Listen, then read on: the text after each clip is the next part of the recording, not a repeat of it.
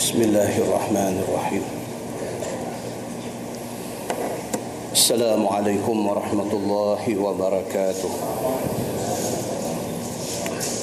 الحمد لله وبه نستعين. أشهد أن لا إله إلا الله وحده لا شريك له. وأشهد أن محمدا عبده ورسوله. ونصلي ونسلم على هذا النبي الكريم. سيد المرسلين وعلى آله وصحبه أجمعين. أما بعد. أيها المؤمنون اتقوا الله. أوصيكم وإياي بتقوى الله. فقد فاز المتقون. muslimin dan muslimat mudah-mudahan dirahmati Allah Subhanahu wa taala.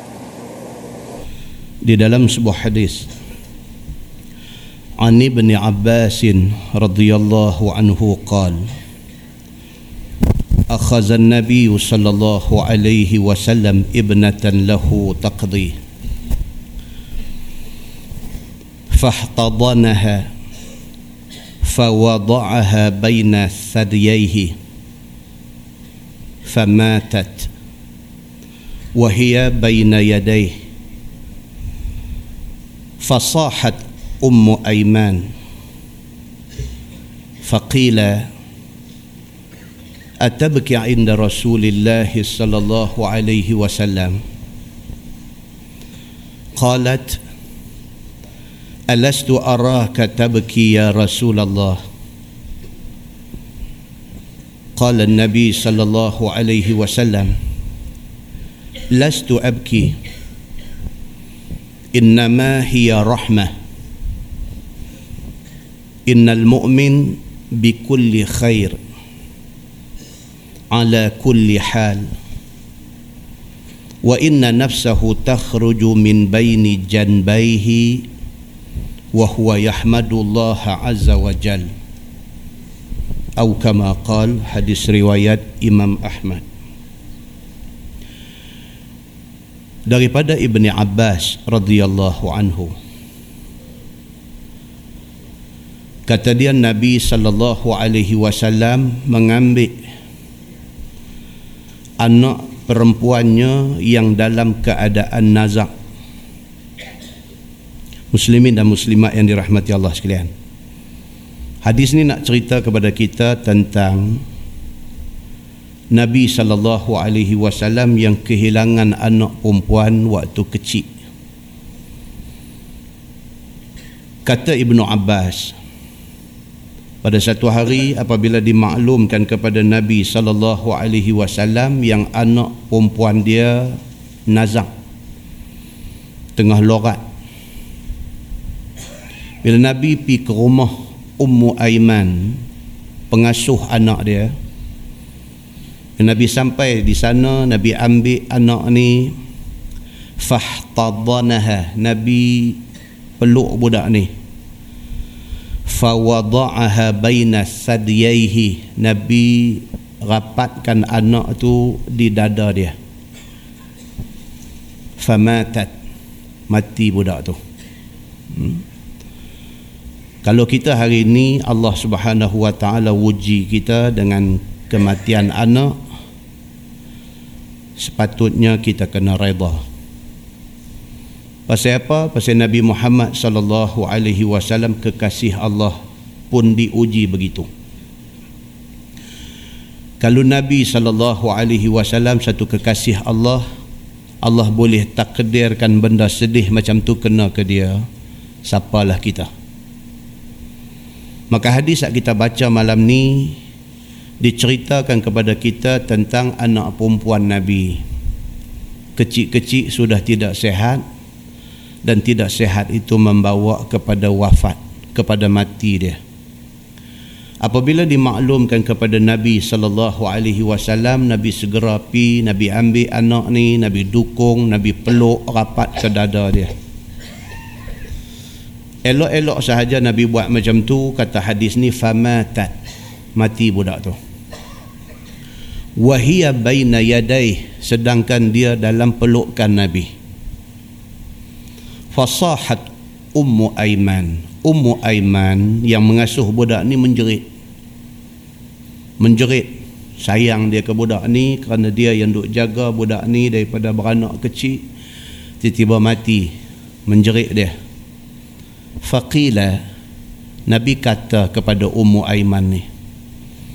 Nabi kata atabki inda Rasulillah sallallahu alaihi wasallam? Nabi kata wahai Ummu Aiman kamu menjerit kriau sedangkan kamu duk ada di tepi Nabi sallallahu alaihi wasallam? Qalat alastu araka tabki ya Rasulullah Ummu Aiman kata, bukankah aku melihat tuan pun menangis juga? Ben Nabi tegur dia pasal apa yang menangis menjerit kriau macam ni? Dia kata balik dekat Nabi, bukankah tuan pun menangis juga? Pasal memang pun Nabi keluar air mata. Cuma beza dia Nabi keluar air mata tapi dia kriau. Biar Nabi tegur dia pasal dia qiyau, pasal dia menjerit, dia kata alas tu arah kata beki ya Rasulullah. Bukankah tuan pun menangis juga ya Rasulullah? Qala lastu abki innama hiya rahmah. Nabi kata dah. Aku tak menjerit kriau macam hang. Tetapi apa yang keluar ni adalah rahmah.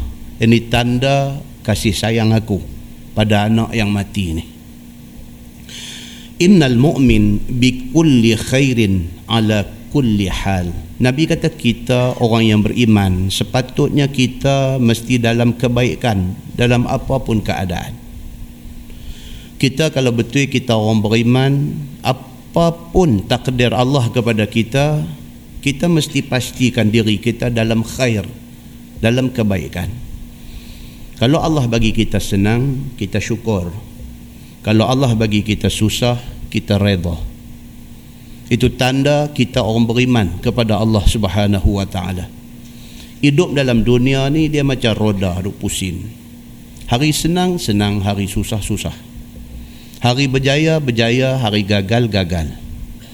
Apapun pusingan yang kita lalui dalam dunia ni kita sebagai orang yang beriman mesti sentiasa dalam keadaan syukur dan redha Tuhan bagi berjaya, Tuhan bagi senang, Alhamdulillah, syukur. Tuhan bagi susah, Tuhan bagi sakit, kita reda. Setiap yang Tuhan bagi itu ada hikmah dia. Nabi kata inna nafsahu takhruju min baini janbaihi. Kerana orang yang beriman kalau dia mati roh dia nyawa dia keluar daripada janbaihi daripada lambung dia daripada rusuk dia. Wa huwa yahmadullah azza wa jal. Orang yang beriman waktu roh keluar dia dalam keadaan memuji Allah azza wa jal. Muslimin dan muslimat yang dirahmati Allah sekalian. Dalam sebuah hadis riwayat daripada Abi Musa al-Ash'ari radhiyallahu anhu. Kata dia qala Rasulullah sallallahu alaihi wasallam qala Allah taala ya malakal maut قبضت ولد عبدي قبضت قرة عينه وثمرة فؤادي. قال نعم. قال الله فما قال؟ قال حمدك واسترجع. قال الله ابنوا له بيتا في الجنة. Wasammuhu baital hamdi atau kama qal hadis riwayat Imam Ahmad daripada Abu Musa al-Ash'ari radhiyallahu an. Kata dia Nabi sallallahu alaihi wasallam bersabda kata Nabi Allah Subhanahu wa taala berfirman kepada malaikat maut. Nabi cerita apabila malaikat maut jalan tugas dia dicabut nyawa satu hamba dia. Bila selesai malaikat maut ni cabut nyawa satu-satu hamba Tuhan Tuhan tanya dia. Tuhan kata ya malakal maut. Wahai malaikat maut qabatta walada abdi. Tuhan kata hang cabut nyawa anak hamba aku. Tuhan tanya dia adakah hang cabut nyawa anak hamba aku qabatta qurrata aini adakah hang cabut nyawa penyejuk mata dia? Wasamarata fuadi adakah hang cabut nyawa buah hati dia? Qala na'am. Jawab malaikat maut ya. Aku baru balik daripada pi cabut nyawa satu orang manusia dan orang yang aku cabut nyawa ni dia ada pak dia ada mak. Orang yang aku pi cabut nyawa tadi ni dia menjadi anak yang menyejukkan hati mak dan bapak dia. Ya aku baru balik daripada cabut nyawa satu budak yang dia ni menjadi buah hati kepada mak dan bapak dia. Ya aku baru balik daripada jalankan tugas ini. Qala Allah. Tuhan kata dekat malaikat maut fama qala. Tuhan kata bila hampir cabut nyawa budak ni tadi apa mak dia kata? Apa bapak dia kata? Masa hampir cabut nyawa budak ni tadi apa yang terbit di mulut mak bapak dia? Qal kata malaikat maut hamidak. Mereka memuji engkau ya Allah. Oh tu dia. Ada orang macam tu. Tuhan bagi susah ke dia pun dia alhamdulillah Tuhan bagi nikmat ni tak tahu nak abang dia. Tuhan bagi susah pun dia kata alhamdulillah. Kata alhamdulillah dia tu report sampai dekat Tuhan. Bila Tuhan tanya malaikat maut betul ke hang baru balik daripada pi cabut nyawa satu manusia yang menjadi hamba, yang menjadi anak kepada hamba aku? Malaikat maut kata, "Ya, aku cabut nyawa dia." Hang cabut nyawa satu budak yang menjadi penyejuk hati mak bapak dia dia kata ya. Hang cabut nyawa satu budak yang menjadi buah hati mak bapak dia dia kata ya. Kerana itu tugas aku kerana sudah sampai masa dia. Tuhan tanya malaikat maut balik apa kata mak bapak dia waktu kamu cabut nyawa anak dia tadi? Malaikat maut kata hamidak. Mak bapak dia memuji engkau ya Allah wastarja. Mak bapak dia istirja. Inna lillahi wa inna ilaihi raji'un. Mak bapak dia tak maki hamun engkau mak bapak dia tak marah dengan takdir engkau. Mak bapak dia reba dengan keputusan engkau. Qala Allah Tuhan kata dekat malaikat maut ubnu lahu baitan fil jannah. Tuhan kata bina pada dia satu rumah dalam syurga buat satu rumah di dalam syurga untuk mak bapak kepada budak yang dicabut nyawa ni. Pasal apa? pasal reda dia dengan keputusan aku. Ubnu baitan ubnu lahu baitan fil jannah. Buat satu rumah kepada mak bapak dia di dalam syurga. Wasammuhu baital hamdi dan namakan rumah itu dengan ram, dengan nama rumah puji-pujian muslimin dan muslimat yang dirahmati Allah sekalian. Apa yang kita duk baca ni satu tajuk yang senang dibaca mudah didengar tapi susah kalau kena ke kita. Tapi Islam dengan sifat dia dia terang dekat kita dia bagi tahu dekat kita supaya kita kalau ditakdirkan jadi benda ni kita dalam keadaan bersedia. Tak tahu tuan-tuan benda ni cabutan. Nasib ni tak tahu kita mati anak kita nak urus kapan kita ke anak kita mati dulu kita kapan dia ke. Benda ni bergantung kepada cabutan di sisi Allah Subhanahu wa taala. Tak tahu siapa dulu nak pi. Tak kira siapa pun pi. Redha dengan keputusan Tuhan itu yang dikehendaki. Dalam sebuah hadis riwayat daripada Anas bin Malik radhiyallahu anhu kata dia lama wajada Rasulullah sallallahu alaihi wasallam min karbil maut ma wajada qalat Fatimah wa karba abatah فقال رسول الله صلى الله عليه وسلم لا كرب على أبيك بعد اليوم innahu qad hadara min abiki ma laysa bitarikin minhu ahadan al-muwafah yawm al-qiyamah atau kama qal hadis sahih riwayat Ibnu Majah daripada Anas bin Malik radhiyallahu an. Kata dia ketika Nabi sallallahu alaihi wasallam sedang merasai sakit sakratul maut dia cerita Nabi pula. Ketika Nabi sallallahu alaihi wasallam sedang merasai sakit mati. Qalat Fatimah. Fatimah yang duk ada di tepi bapa dia ni dia kata wa karba abata. Fatimah kata alangkah sakitnya engkau wahai ayah. Sakit nabi ni orang hak ada tepi boleh rasa sampai Aisyah radhiyallahu anha kata kalau sekiranya ada orang mai habaq dekat aku ada orang mati tak sakit aku cemburu Aisyah kata Pasal apa? Pasal aku menyaksikan sakitnya Nabi ketika nak mati. Kalau satu orang main habang dekat Aisyah kata ambo aku tengok dia ni mati senang nampak. Aisyah kata kalau aku dengar benda tu aku cemburu. Pasal apa? Pasal Nabi sallallahu alaihi wasallam mati di atas dada dia, di atas dada Aisyah. Aisyah kata aku melihat sakit Nabi ketika nak mati mata kasang kita nampak sesetengah orang mati mudah sakitnya dia Allah dengan dia yang mengetahui pokok pangkalnya mati itu sakit lagu mana? Tak ada satu manusia yang pandai berkata-kata atas dunia ni boleh cerita sakit mati ni dengan yang sebenarnya. Tak ada. Pandai macam mana pun dia tak akan boleh menggambarkan sakit mati yang sebenar. Cuma Aisyah radhiyallahu anha kata apa? Kalau ada orang mai habaq dekat aku kata ada orang mati mudah aku cemburu dia kata pasal Nabi sallallahu alaihi wasallam nak mati pun sakit.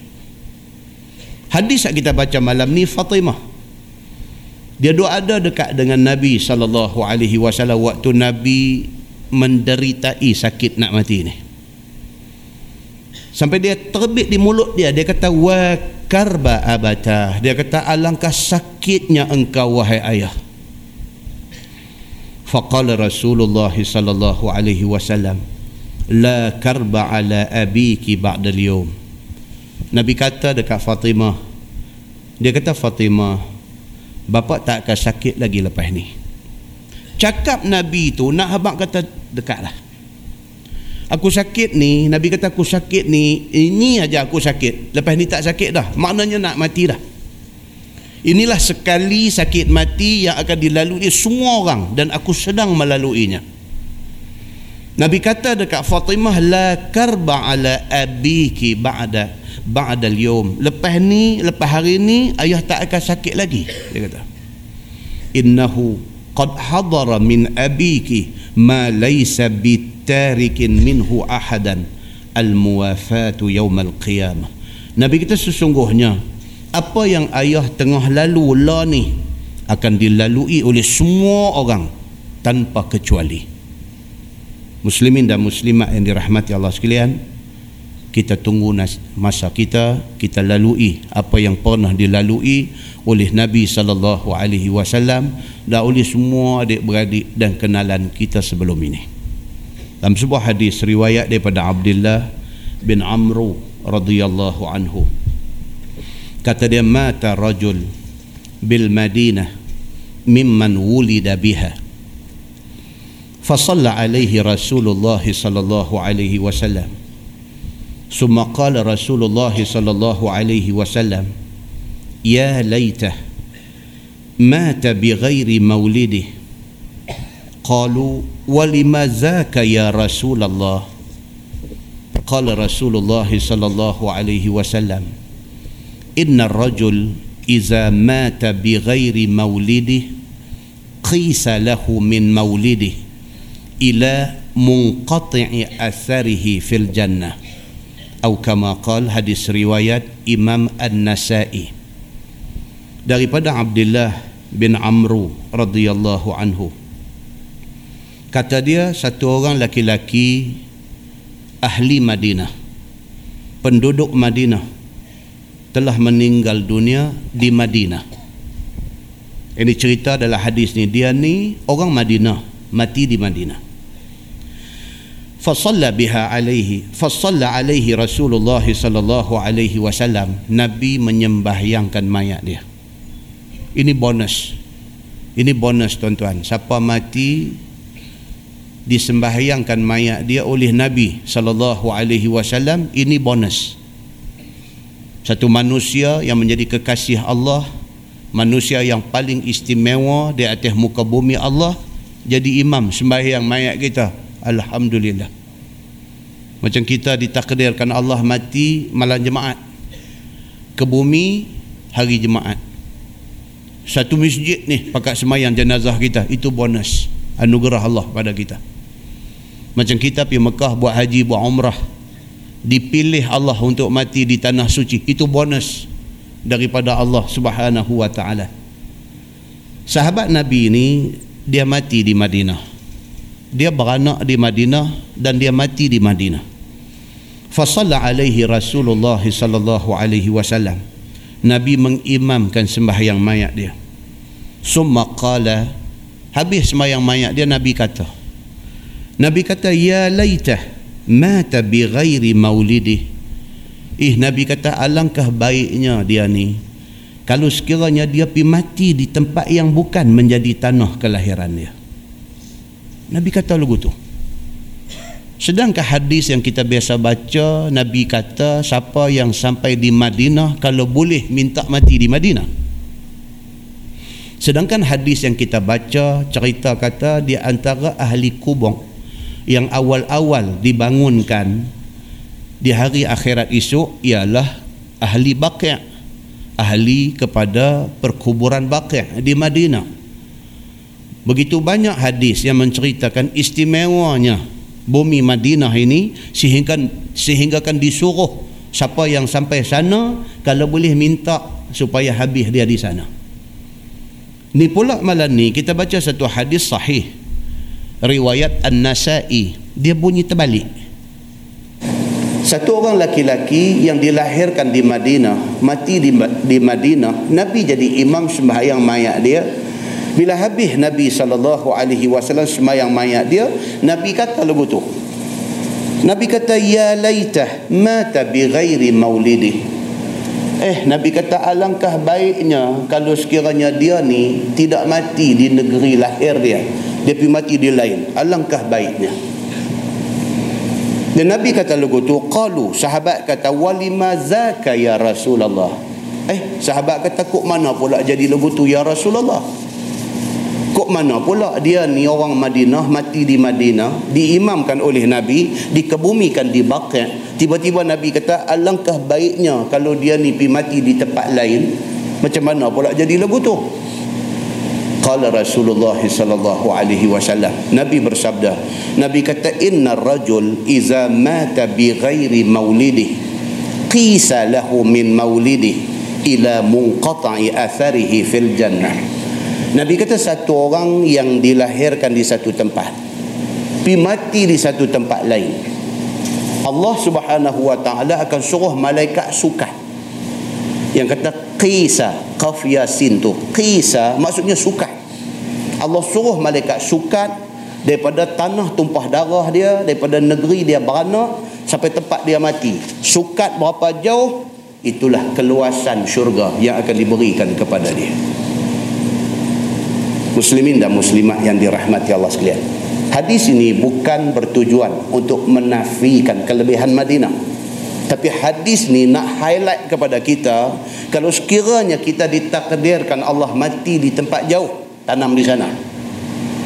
Hadis ni abang yang tu. Kita ni kalau ditakdirkan mati di tempat jauh, tanam di sana. Satu apa dia? Yang hadis ni kata kita beranak di Alok Stang kita pergi mati di Johor Baru tanam sana kebaikan dia apa dia disukat tempat lahir kita dengan tempat mati kita itulah keluasan syurga yang akan diberikan dianugerahkan kepada kita. Selain daripada kita tidak menyakiti mayat durusung dia pi balik pi balik dan sebagainya.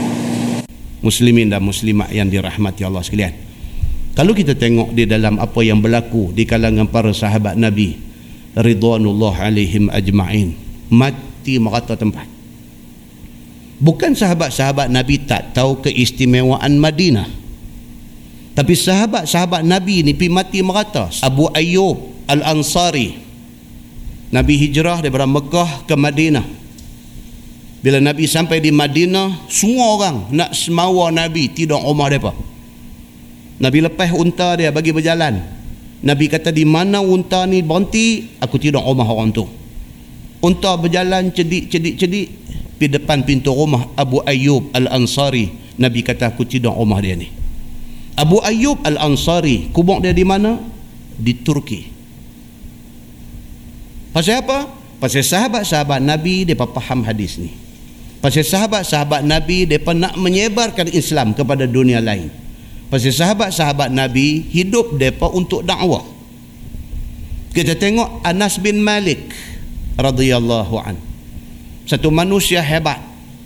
Kita cerita pasal Anas bin Malik, kita cerita pasal mak dia sekali Ummu Sulaim yang rumah dia duduk arah mihrab Masjid Nabawi yang menjadi tempat transit Nabi sebelum sembahyang zuhur. Anas bin Malik Nabi sampai di Madinah umur dia baru 10 tahun. Umur dia baru 10 tahun. Mak dia pergi serah dekat Nabi untuk jadi khadam Nabi. 10 tahun Nabi di Madinah Nabi wafat. 10 tahun dia menjadi khadam Nabi. Nabi wafat umur dia 20 tahun. Anas bin Malik ni kubur dia di mana? di Basrah. Basrah ni di mana? Di Iraq pada hari ini. Anas bin Malik wafat Nabi dia keluar daripada Madinah bawa segala ilmu Islam yang Allah Subhanahu wa taala bagi masuk dalam hati dia ni dia bawa ilmu Islam ni pi sampai ke Basrah no. sebelum dia meninggal dunia di umur 103 tahun kata Imam Az-Zahabi pengkaji hadis dia kata Anas bin Malik mati umur 103 umur 103 tahun mati di Basrah. 40 tahun dia menjadi imam masjid di Basrah. Dan akhirnya dia mati di di Basrah. Tuan-tuan tengok sahabat-sahabat Nabi. Abu Umamah Al-Bahili. Kan kita pernah baca hadis di masjid ni dulu Abu Umamah Al-Bahili jumpa Nabi sallallahu alaihi wasallam Nabi duk bercakap cerita tentang fadilat puasa sunat. Abu Umamah Al-Bahili bila dengar satu aja nasihat Nabi tentang puasa sunat, dia puasa hari-hari. Setahun kemudian dia mai balik ke Madinah jumpa Nabi.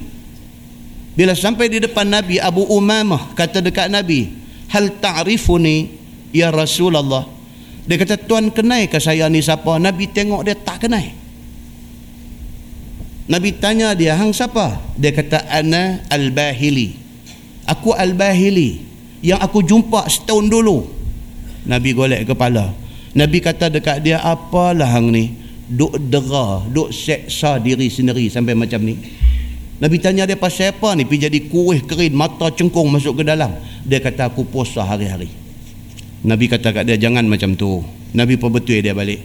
Jangan sampai ekstrim macam tu dalam nak buat ibadah kepada Allah Subhanahu wa taala. Di mana mati Abu Umamah Al-Bahili ni? Dia mati di Syam. Hari ini Syria. Kubur dia ada di Syria. Tuan-tuan, Abdullah bin Abi Aufa, sahabat Nabi yang juga tidak kurang hebatnya. Kubur di mana? Di Kufah. Kufah di Iraq pada hari ini. Semua ni sahabat-sahabat besar yang mempunyai sumbangan untuk Nabi, untuk Islam, untuk Allah Subhanahu wa taala mati depa di sana. Tak ada kalut nak bawa balik ke mana-mana mayat depa ni. Di mana mati, di situ disimpan. Pasal apa? Pasal itulah kebaikan yang disebut oleh Nabi sallallahu alaihi wasallam akan disukat tanah lahir dia, tempat mati dia. Berapa jauh sebesar itu disediakan tempatnya di syurga. Muslimin dan muslimat yang dirahmati Allah sekalian, Mudah-mudahan kita hidup dalam Islam, kita mati dalam Islam dalam keadaan beriman kepada Allah Subhanahu wa taala. Mudah-mudahan mukadimah itu memberi manfaat kepada kita insya-Allah. Kita menggunakan Bahrul Mazi jilid 15. Muka surat 234. Muka surat 234. Bab ma jaa innakum mansurun wa musibun. Itu bab yang datang pada menyatakan hadis yang membicarakan bahawasanya sekalian kamu berkemenangan dan dapat harta. Ini hadis dalam bahasa hari ini dia kata hadis futuristik. Hadis yang Nabi bercakap berkaitan dengan masa depan. Zaman Nabi bercakap ni tak jadi lagi. Tapi Nabi bercakap dah benda ni. Nabi kata apa? Nabi kata isuk-isuk ni. Kalau hampa panjang umur, hampa akan menjadi golongan yang mansurun golongan yang menang bahkan wa musibun dan golongan yang mendapat habuan kalau hampa panjang umur Nabi kata dekat sahabat-sahabat ni satu hari esok hampa akan tengok Islam ni menguasai dunia itu maksud dia zaman Nabi Islam di Mekah dan di Madinah saja di tempat-tempat lain ni ada sikit-sikit aja di Yaman sikit sana sikit sini sikit tapi Nabi kata esok-esok ni aku tak ada esok ni Islam ni mansurun akan menjadi orang-orang Islam akan menjadi orang-orang yang menang. Tuan-tuan, zaman Umar Al-Khattab Islam memerintah 2 per 3 dunia. Hak Nabi kata tu jadi sungguh. Bahkan Nabi kata wa musibun. Islam esok akan jadi kaya. Akan dapat habuan banyak. Bila berlaku perang bila berlaku pembukaan negeri negeri baru maka adalah ghanimah yang akan dapat kepada orang-orang yang ikut berperang tentera Islam ni dengan duk dapat bahagian bila menang perang ni duk dapat bahagian harta rampasan perang ini masing-masing jadi orang kaya maka Nabi SAW nak pesan tentang benda ni. Kata dia ketahuilah saudaraku Bermula harta dunia boleh jadi sebesar-besar bala Dan sebesar-besar fitnah kepada manusia. Nabi nak abang yang tu. Lah apa susah. Ditakdirkan isu apa senang Baik-baik sikit. Nabi nak abang yang tu. Semalam umum dah. Gaji minimum 900 tu, tu cerita nak jadi senang lah tu Betul kan nak senang Tak tahu tunggu tengok lah Kan Malaysia katanya nak jadi negara yang rakyatnya berpendapatan tinggi. Kalau sungguh macam yang diwar-warkan, makna dia apa? Musibun. Masing-masing nak boleh habuan. Masing-masing nak jadi kaya.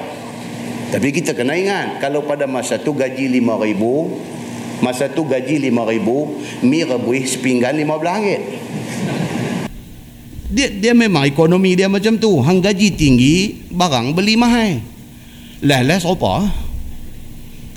baik kita hidup zaman tahun 60-an tahun 70-an dulu seduit pun boleh beli barang. Seduit boleh beli barang. Tu saya cakap lah skepiang tu zaman tu orang tahu skepiang ni pun tak ramai dah lah ni. Cakap kata seduit.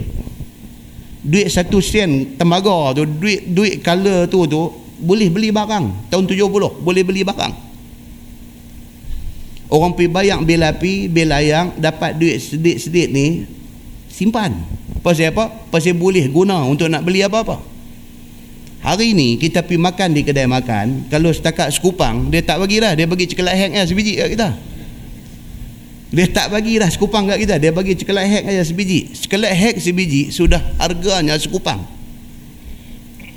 Tuan-tuan duit nampak macam makin besar tapi nilainya makin kecil.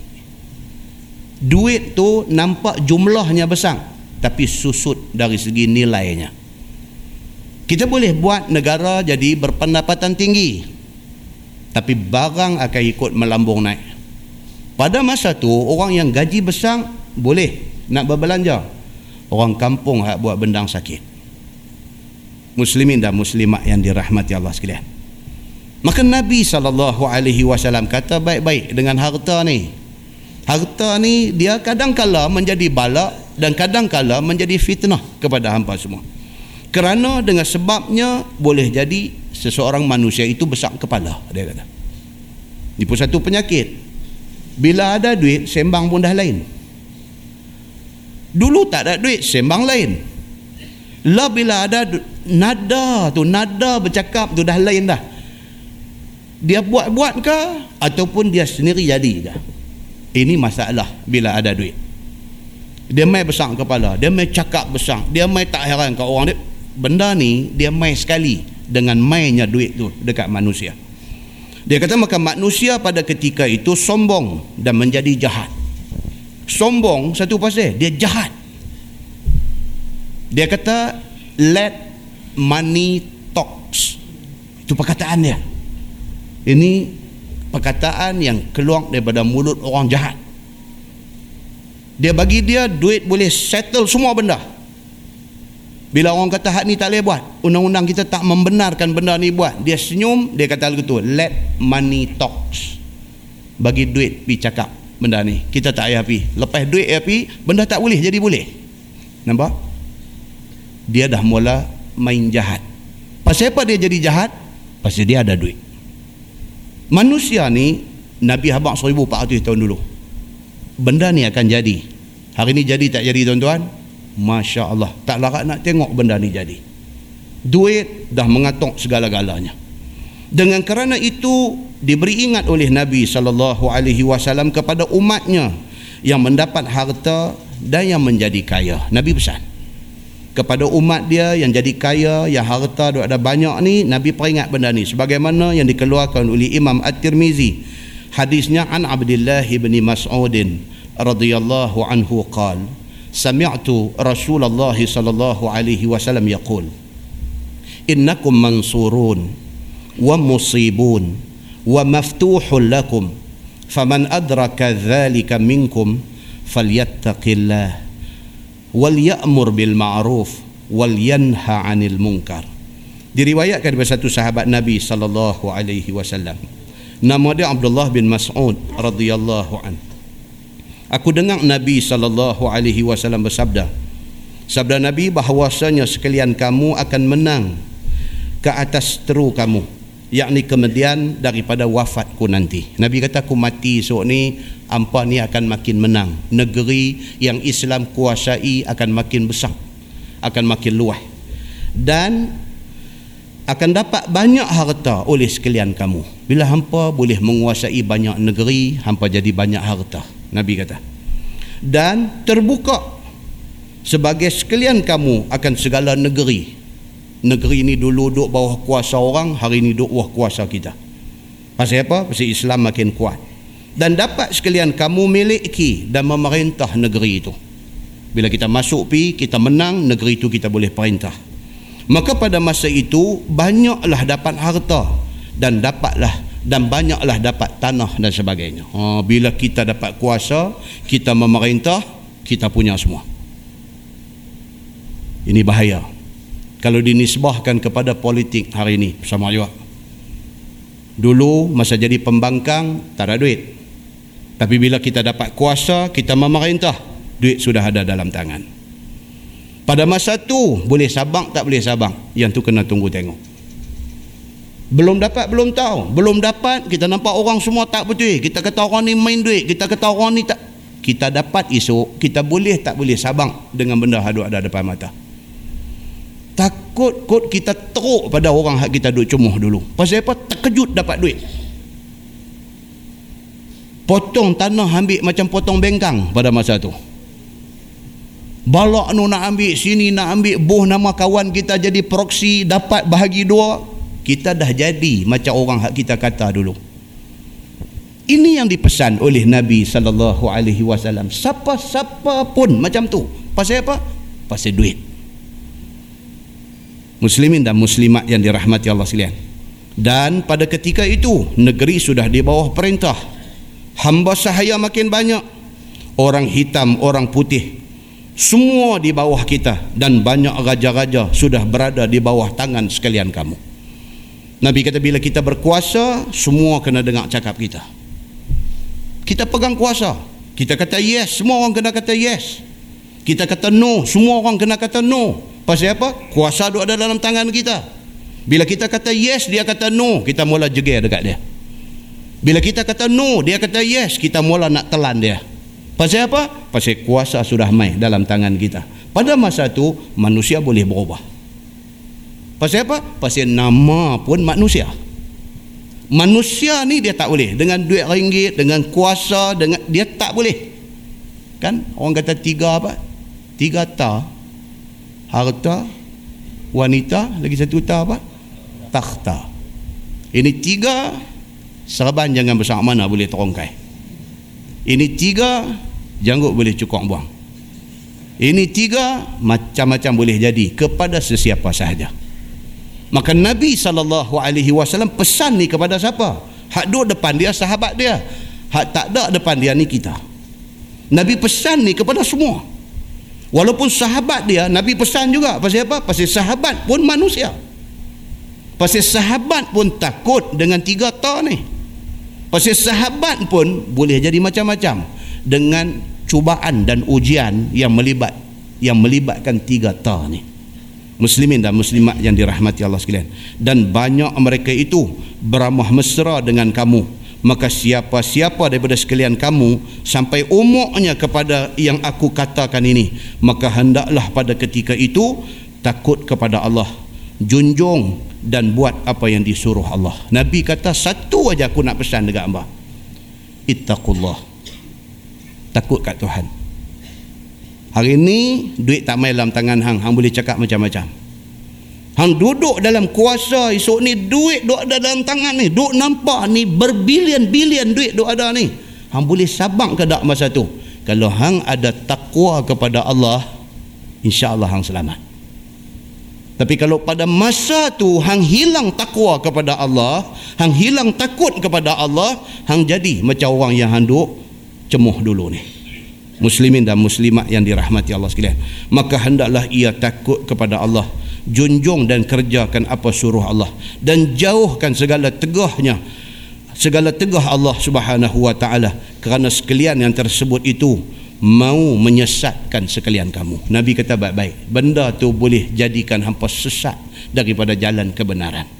Muslimin dan muslimat yang dirahmati Allah sekalian. Dan melalaikan dan melupakan daripada taat Allah subhanahu wa ta'ala. Kerana harta yang banyak itu mendapatkan menyedapkan makan minum kamu. Ha, bila duit banyak ni dia nak taruh hala-hala ke ke hidup mewah. Sambut hari jadi kek saja harga 10 ribu. Pasal apa? duit banyak. Tak tanya pun kos dia berapa tak tanya. Dia kata I'm your birthday around the corner dia kata. I'm your birthday dekat dah around the corner. So dia kata dia tunjuk kat satu orang. Ini orang ada duit mesti dia tunjuk you arrange semua dia kata you arrange everything. I mau parti kali ini parti yang I tak akan lupa seumur hidup. Cakap macam tu.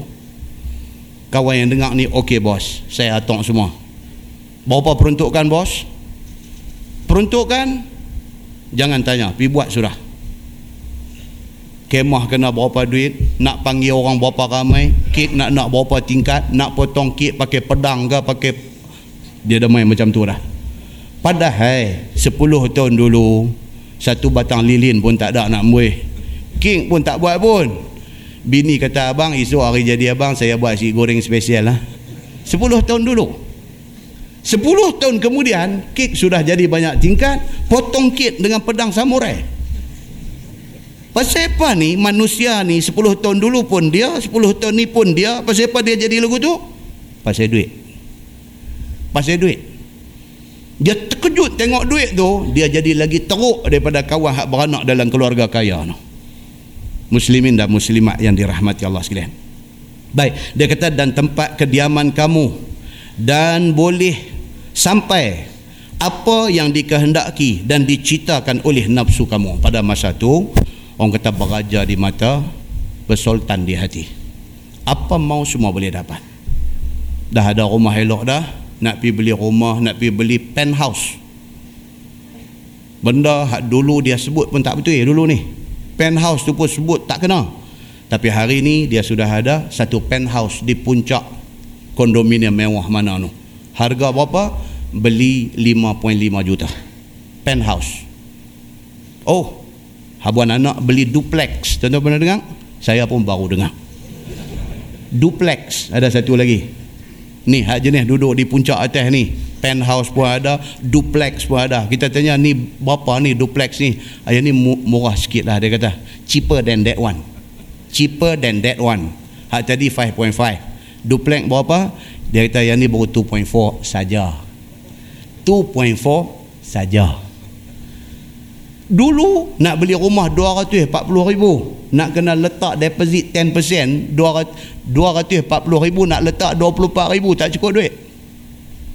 Telefon pak nak nak minta pinjam duit telefon mak nak pinjam duit pergi cari apa personal loan sana sini nak lepas 10% daripada 240 ribu.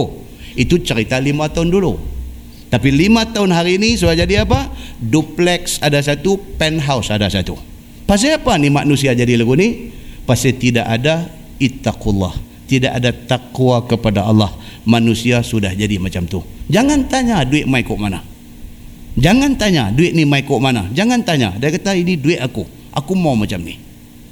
Muslimin dan muslimat yang dirahmati Allah sekalian. Dia kata dan ketika itu hamba sahaya dan banyak orang-orang yang berdamping dan berjinak dengan kamu. Oh masa tu kawan-kawan ni. Kawan-kawan ni tak macam 10 tahun dulu 10 tahun dulu kawan dia paling tinggi pengetua sekolah. Paling tinggi dulu 10 tahun dulu. Paling tinggi pengetua sekolah. Kebanyakan cikgu sekolah. Kawan-kawan dulu. 10 tahun hari ini kawan-kawan dia siapa dia? Hak duduk aja buka mulut sembang juta-juta. Duduk aja mulut buka tu juta-juta. Saya ingat nak pi invest dia kata. Tapi depa pun teruk sangat depa minta sampai 10 million sembang dia sembang dia lagu tu. Oh, kita kata, wih, takkan sampai 10. That's why lah dia kata, they ask me for 10 million. Dia kata, I tell you, ni, ni style cakap ni, I tell you, dia kata, if if they say 5 million, okay, no problem. But when they say 10 million, then I don't think I'll, I'll join them lah. Sembang dah jadi macam tu. Dia minta 10 tu. Kalau takat 5 million, aku borah. Nampak tuan-tuan? Tak sembang dah. Hak level cikgu-cikgu dulu sembang-sembang apa? Sembang kata ni kita hujung tahun ni takkan tak ada buat satu dinner apa kot hujung tahun sekolah ni.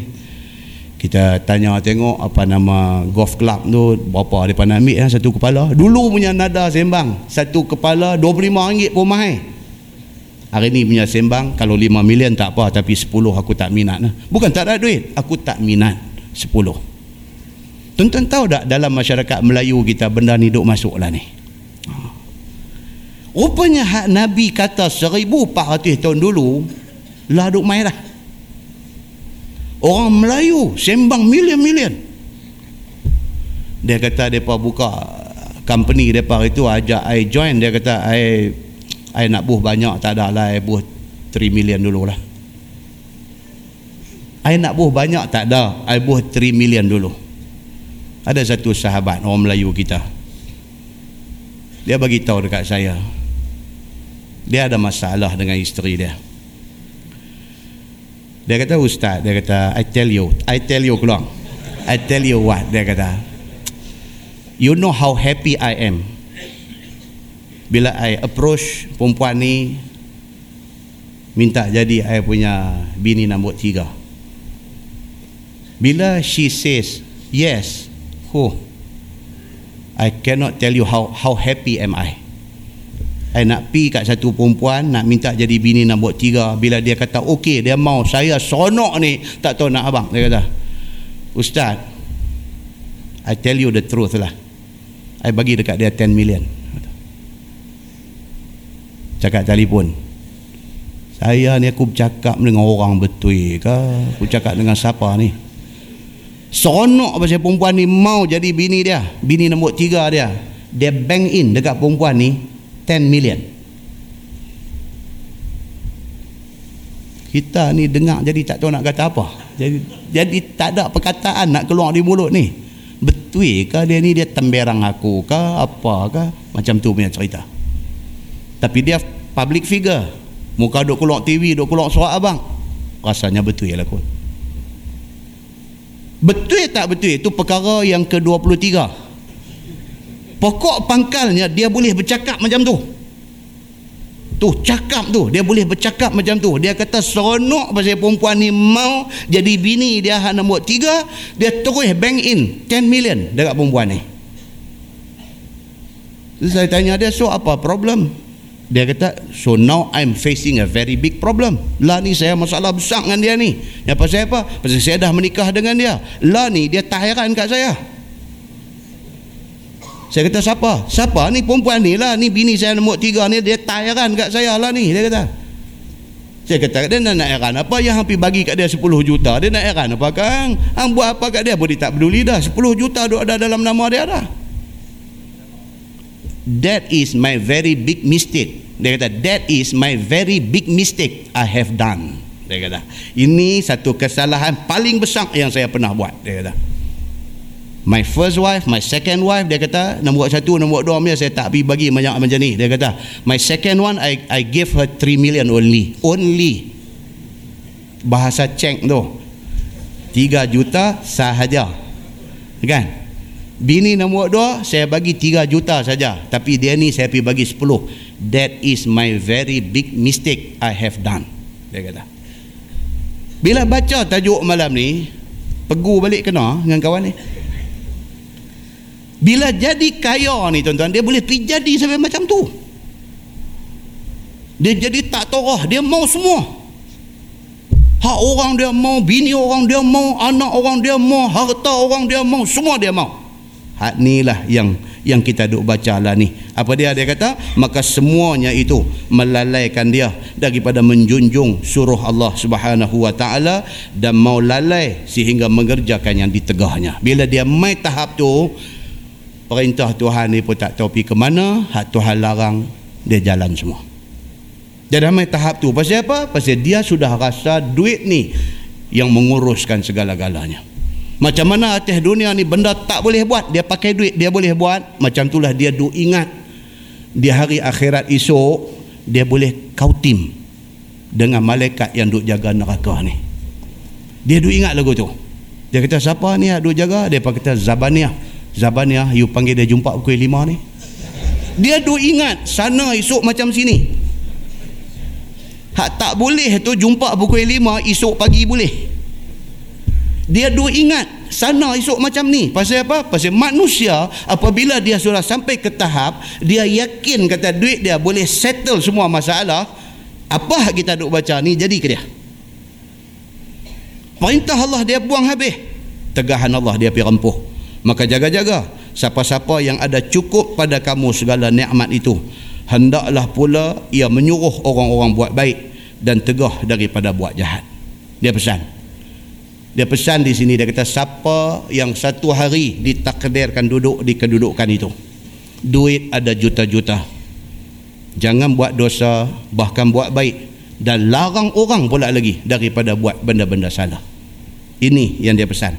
Dan sebarang apa yang diperbuat oleh sekalian kamu, jikalau tidak ada dikatakan oleh Nabi sallallahu alaihi wasallam ataupun ditakrirkan oleh Nabi sallallahu alaihi wasallam janganlah kamu katakan ianya daripada nabi ataupun diperbuat ataupun takrir daripada nabi sallallahu alaihi wasallam. Kerana sabda nabi wa man kadzaba alayya muta'ammidan falyattabawa maq'adahu minan nar. Maksudnya dan siapa yang berbuat bohong atas aku yakni atas nabi dengan sengaja padahal dia mengada-adakan dan mereka-rekakan benda tu daripada diri dia. Tiba-tiba dikatakan daripada aku yakni daripada nabi sallallahu alaihi wasallam ataupun dikatakan perbuatan itu perbuatan aku ataupun takrir aku kata nabi maka hendaklah ambil tempat tinggalnya di neraka jahanam ini Nabi pesan kita dalam apa keadaan pun jangan jangan sekali-kali pi bubuh bin dekat Nabi kita buat satu benda. Bila orang tanya kita ni yang buat lagu ni pasal apa? Eh, kita kata ni adalah hadis ni. Padahal tak ada adalah hadis. Nabi tak pernah kata Nabi tak pernah buat. Nabi tak pernah mengaku pun kalau ada mana-mana sahabat buat. Kita pi duk buh bin dekat Nabi. Pi duk kata ni Nabi buat. Tanggunglah akibat dia apa dia? Kita ke neraka jahanam Tak boleh tuan-tuan. Kita hari ni ibadat kita ni pun macam-macam. Macam-macam benda yang kita buat hari ni yang tidak bersabit daripada hadis Nabi sallallahu alaihi wasallam dan kita klaim kata ini agama punya. Betapa besar dosa kita dengan Allah dan dengan Nabi sallallahu alaihi wasallam. Kemudian tajuk baru bab fi fitnatir rajul fi ahlihi wa malihi wa waladihi iaitu bab yang datang pada menyatakan kebinasaan satu laki-laki itu adalah dengan kerana isteri, harta dan anak-anaknya. Ni pula dia nak bagi tahu kata kita ni kadang-kadang jahanam kita ni dengan pasal apa? Bukan pasal kita. Kita ni buat semua elok dah. Bini duk bagi jahanam kita. Kita ni cantik dah, elok dah apa semua dah. Bini kita kita tak tarbiah dia cara Islam. Dia duk perosak nama kita kita ni buat semua elok semua cantik dah. Tapi jahanam kita ni pasal apa? Kerana harta benda kita. Akhirnya dia merosakkan ibadat kita. Kita ni semua mula duk buat cantik elok dah. Lepas tu pergi rosak-rosak pasal apa? Pasal anak kita. Kita elok orang duk buat lagu tu kat kita. Dia pakai tapi anak dia sendiri kita jadi rosak kerana anak kita Depa kata Allah dia bagus punya jadi jadi tok mufti. Ha depa buh lugu tu. Hampir tengok anak perempuan dia duk keluar tak tak pakai kelumbung habis kita. Jawatan nak kita pegang tu jahanam lugu tu aja. Pasal apa? Pasal anak, pasal bini, pasal harta yang duk ada kat kita. Ini yang agama nak bagi tahu. Ketahuilah seorang seseorang daripada kita ini ada banyak punca datang kebinasaan. Kita ni jaga-jaga kok ni dia perluh kok nu. Jaga-jaga kok nu dia perluh kok ni. Dia ada banyak punca nak bagi jahanam kita ni. Setengah daripadanya dikhabarkan oleh Nabi saw supaya kita ambil ingat. Tiap-tiap seorang yang takut jatuh binasa akan dirinya. Nabi pesan ni pasal apa? Pasal sayang nama kita tuan-tuan. Nama baik kita ni kadang-kadang kita bina 20 tahun. Ni nak dapat nama baik ni 20 tahun. Sehari semalam aja anak kita bagi jahanam nama kita 20 tahun kita duk tatang nama baik kita ni. Jaga perangai kita jaga tingkah laku kita jaga akhlak kita 20 tahun. Anak kita sehari semalam pelingkup kita. Dia kata polis ke rumah pencuri? Dia nak jumpa di pondok sana. Siapa ada kehilangan? Ah, siapa ada kehilangan beg? Tolong cek tengok. Siapa ada hilang beg? Orang lelaki ke orang perempuan ke penjenayah yang curi ini telah ditangkap polis di luar sana. Jadi siapa yang ada hilang beg boleh pergi jumpa ni pegawai keselamatan kita di pondok pengawal insaniah. Pergi kenal pasti adakah itu beg dia.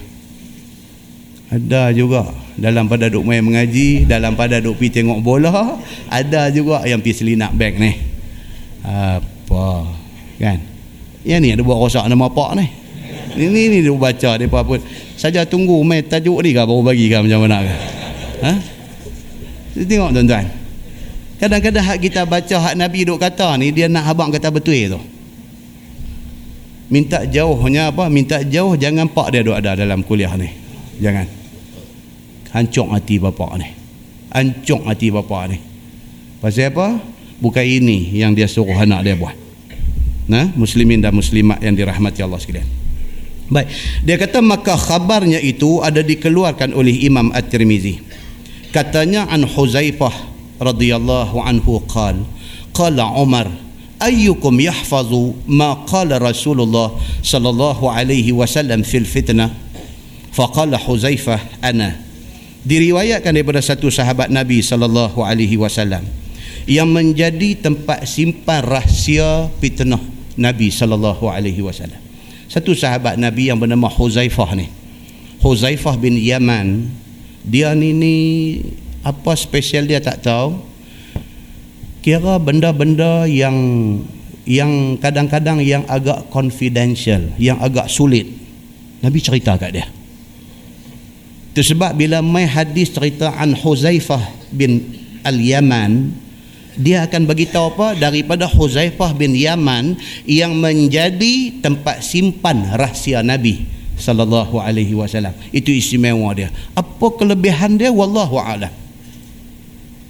Kan macam kita dalam hidup kita ni kadang-kadang ada seorang. Ada seorang yang menjadi tempat kita cerita. Mungkin bini kita kadang-kadang bukan bini kita mungkin anak kita. Dalam empat orang anak kita ada seorang dia banyak mendengar apa yang kita nak cerita. Kadang-kadang bukan anak yang empat orang ni ada satu kawan kita. Satu kawan kita. Dia ni daripada sekolah rendah sekolah menengah dia kawan kita. Tak tahu macam mana kita ada sikit lebih trust kepercayaan kepada dia. Kita selalu cerita dekat dia apa-apa benda. Huzaifah bin Al-Yaman duduk pada kedudukan itu. Maka pada satu hari Sayyidina Umar Al-Khattab tanya benda ni Umar tanya siapa di kalangan kita ada ada ni yang Nabi pernah cerita dekat dia satu benda yang menjadi rahsia yang menyentuh tentang hal fitnah akhir zaman. Tiba-tiba satu sahabat yang bernama Huzaifah bin Al-Yaman radhiyallahu anhu dia kata ana ya dia kata ana dia kata aku aku ada dengar rahsia daripada Nabi sallallahu alaihi wasallam Berkata Umar itu kepada semua sahabat yang duduk sama-sama dengan dia. Siapa daripada kamu yang ada ingat apa-apa barang yang disabdakan oleh Nabi sallallahu alaihi wasallam tentang fitnah seseorang kita? Bila didengar oleh Huzaifah akan tanya Umar yang demikian itu, lalu disahut oleh Huzaifah dengan kata dia, hamba ada ingat sabda Nabi sallallahu alaihi wasallam tentang fitnah seseorang daripada kita. Dia kata saya ada Nabi ada cerita satu benda rahsia dekat kita. Qala Huzaifah fitnatur rajul fi ahlihi wa malihi wa waladihi wa jarih. Kata Huzaifah sabda Nabi sallallahu alaihi wasallam kepada aku bermula binasa satu-satu laki-laki itu kadang-kadang dengan sebab isteri. Kadang-kadang dengan sebab harta. Kadang-kadang dengan sebab anak kadang-kadang dengan sebab jiran. Nabi sebut empat benda ni boleh jadi punca jahanam nama baik kita. Bini jahanam kita. Dia dia orang perempuan ni dia mempunyai senjata dan dia menjadi satu orang yang paling berpotensi untuk nak pelingkup kita.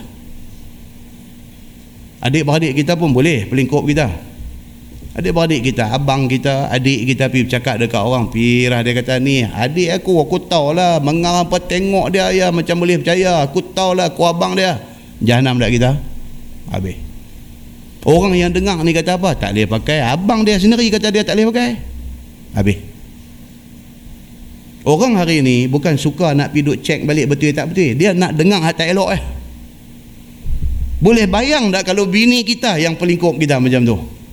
Dia kata ni aku nak abang gambar. Laki aku. Laki aku. Aku orang yang tahu A sampai Z cerita dia. Aku nak abang gambar apa yang percaya kat dia. Habis kita. Hari itu juga jahanam nama kita. Tu sebab Islam daripada awal ni daripada awal nak menikah ni dia suruh tengok habis lah Pasal apa? Pasal esok dia nak duduk dengan kita ni. Esok dia tidur sebantai dengan kita ni. Esok dia nak berkongsi susah senang dengan kita ni. Esok segala rahsia kita rahsia dia esok ni. Masa nak pilih tu, pilih betul-betul dulu. Nabi kata apa? Fazfar bizati din taribat yadak. Nabi kata pilih hak kemah agama. Hampa akan bahagia. Pasal apa? Kalau dia satu orang isteri yang faham agama, dia tahu kata aib suami kena tutup.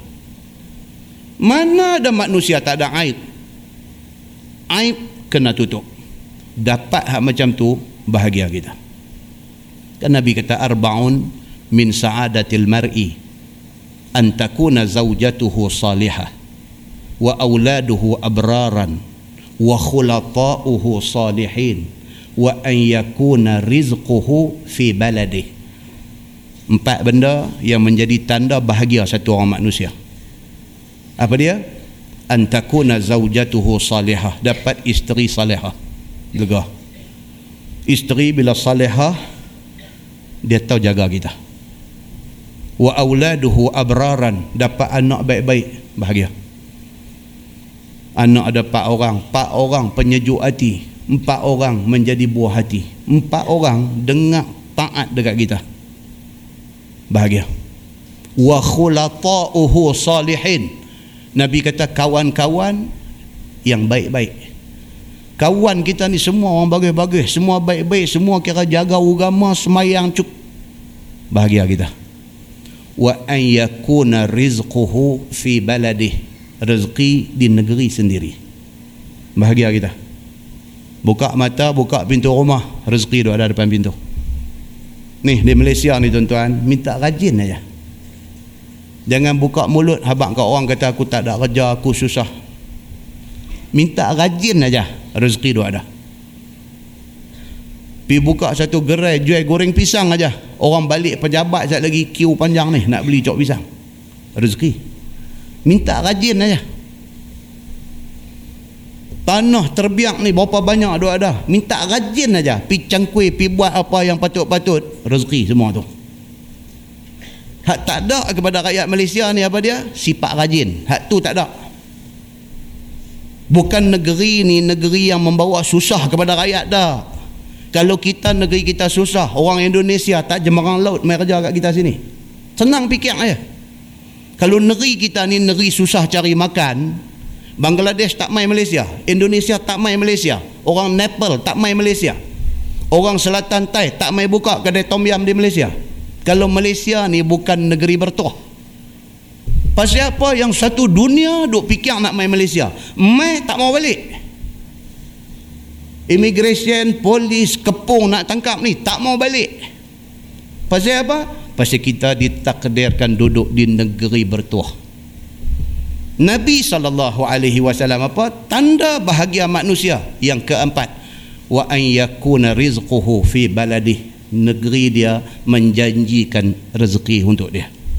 Muslimin dan muslimat yang dirahmati Allah sekalian. Benda ni semua orang kena buka mata buka hati melihat dan mensyukuri nikmat yang Allah Subhanahu wa taala bagi ke kita.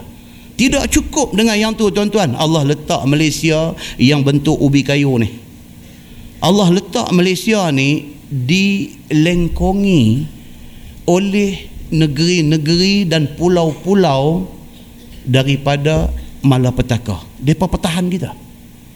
Mai tsunami di tengah laut tepi bandar Aceh.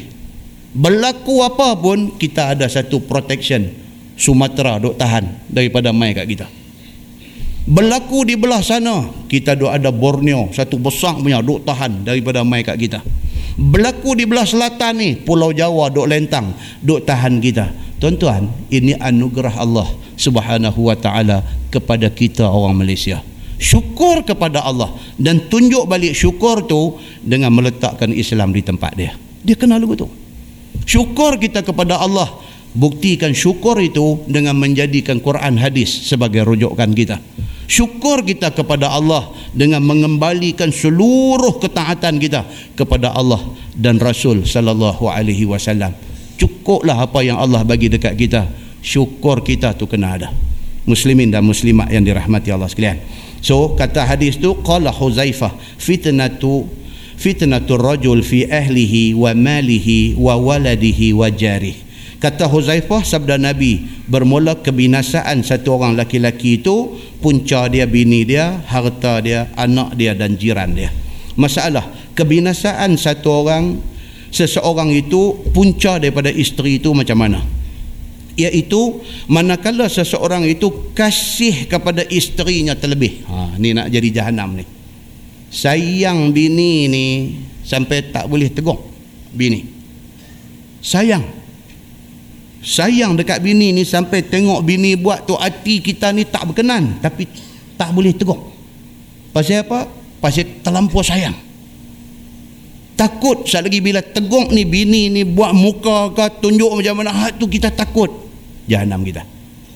Maka duduklah ia dengan isterinya itu dengan cukup khidmatkan dia. Ni laki ni punya jaga bini sampai dia ni jatuh jadi kadam pada bini dia siap dah ni. Malam ni nak main mengaji. Bini dia kata abang ni kita pergi pasal malam malam ni. Kita kata eh tapi malam ni ada mengaji. Mengaji mengaji. Dia bunyi lagu tu ya dan dan. Jom jom jom pasal malam pasal malam. Dia baru sebut dua patah ya. Mengaji mengaji. Banyak tu ya bunyi. Luruh jantung jatuh dalam perut berlebuk kata takut kat bini sampai macam tu. Dia berkhidmat dekat bini ni sampai eh eh eh eh karut dah sampai macam tu Sampai nilai laki tu duduk tang mana pun tak tahu. Kita ketua keluarga, kita yang buat keputusan. Malam ni mengaji ke pasal malam ke kita buat keputusan. Dah. Bini kata mengaji, mengaji dan dah okey okey pasal malam. Buang ketayak balin tu eh. Jom pasal malam. Jahanam kita. Agak-agak ada ke orang macam ni? Dalam masjid tak ada lah pasal dah dari pasal malam. Tak ada dalam masjid malam ni. Nampak? Dia kata sehingga terlalai ya daripada amal ibadah ni kerana sayang bini sampai tak tahu nak abang ni ibadat pun tak tahu ke mana. Jahanam dia. Sampai terkadang jatuh di dalam mengerjakan yang mungkar dengan sebabnya ha, kena bini ni kaki poco-poco. Baik. Kena bini kaki poco-poco. Habis kita. Dia nak kot tu kita tolong pergi beli baju pula bagi kat dia. Habis dia kata. Seperti menurut kehendaknya dan kemahuannya keluar pergi membawa dia melihat permainan yang haram. Bercampur gaul laki-laki perempuan di rumah panggung wayang yang gelap dan juga di panggung bangsawan dan sebagainya. Tulis kitab ni 60 tahun dulu. Jadi dia bawa contoh bangsawan. Lah bangsawan orang tak tengok dah. Lah sesuai dengan cara lah bini dia mau halau ke situ dia dengan parti dia. Hari ni Haiti di sana. Esok parti di sini. Lusa tang ni. Dia duk karang benda tu nak pi. Kita nak pi kok lain. Dia paut kita pi kok tu. Dia kata abang bawa saya pi. Abang nak pi mana? Abang pi mampih dia kata oi. Dia kata lagu tu. Saya nak pi tang ni. Abang kena bawa saya pi hantar. Satgi saya balik pergi apa abang kena ambil. Dalam masa tu abang nak pi mana? Abang pi mampih dia kata. Kita ni pun baik mem. Jadi lagu tu Ya Allah wa akbar. Jangan tuan-tuan, jangan. Orang lelaki-lelaki jangan jadi lagu tu. Karut kalau jadi lagu tu. Cengih sampai bukan-bukan pun tak disuruh oleh agama. Bagi kena cara lah. Cengih, cengih.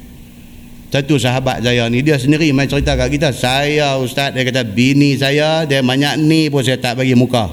Weh kita duduk dengar. Lagu tu pula kan. Habis saya kata jadi macam mana? Yang banyak tu pun tak bagi muka tu jadi macam mana? Dah saya ustaz dia kata saya okey kata esok nak pergi Kuala Lumpur. Dia cakap dengan kita pun kita tahu dia cengih. Contoh dia kata saya kata dia esok nak pergi Kuala Lumpur keluar pukul 8 pukul 7.50 saya turun start kereta. Pukul 8 dia tak turun tak siap saya pergi seorang dia kata Ini pun satu karut juga. Awak je tapi jadi macam ni. Ya kan? Tuan-tuan, pandai-pandailah. Sampai pi jadi lagu tadi ni pun tak mau. Nak jadi sampai macam askar apa dia ni pun kita tak mau. Patut-patutlah. Ya kan? Yang tu yang susah. Pasal apa? Budi bicara kita tu nak buat macam mana. Pukul 8. Seminit lambat kita jalan ambil lah. Pi Kuala Lumpur lah.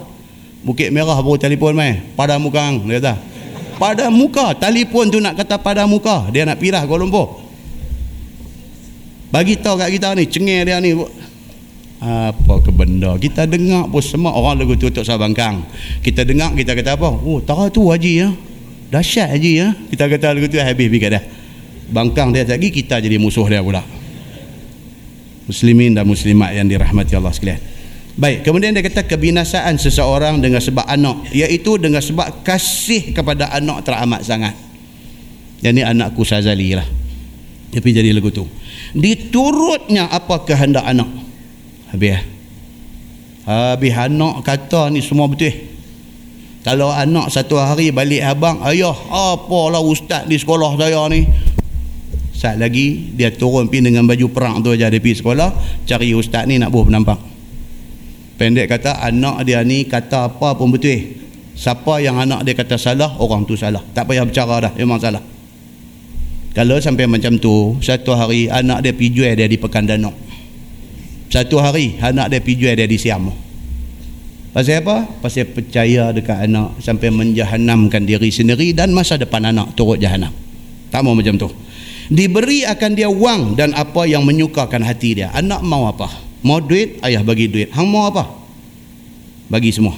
Anak bawa balik jantan. Anak perempuan bawa balik jantan. Mai tidur dalam bilik dia rumah. Dia boleh tak kata apa? Satu sahabat kita itu dah duduk tenggelam timbul duduk ikut kuliah.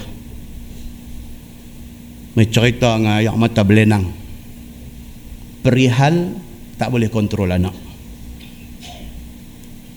Dia kata ustaz, minta maaf saya nak cerita lah. Anak perempuan saya ni yang pergi jadi jahanam ni bukan pasal apa. Dia kata pasal mak dia. Dia buka bini dia. Pasal mak dia. Saya ni sampai tak ada perkataan boleh tegur anak ni, mak nanti main depan jadi lawyer dia. Pak buka mulut dia nak tegur, mak main duduk di depan. Apa yang macam tu punya keadaan Ustaz. Dia kata hari tu dia bawa balik jantan main tidur dalam bilik di atas. Saya boleh tidur kau ustaz. Anak perempuan duduk tidur dengan jantan di bilik tingkat atas. Saya boleh tidur kau ustaz. Dia kata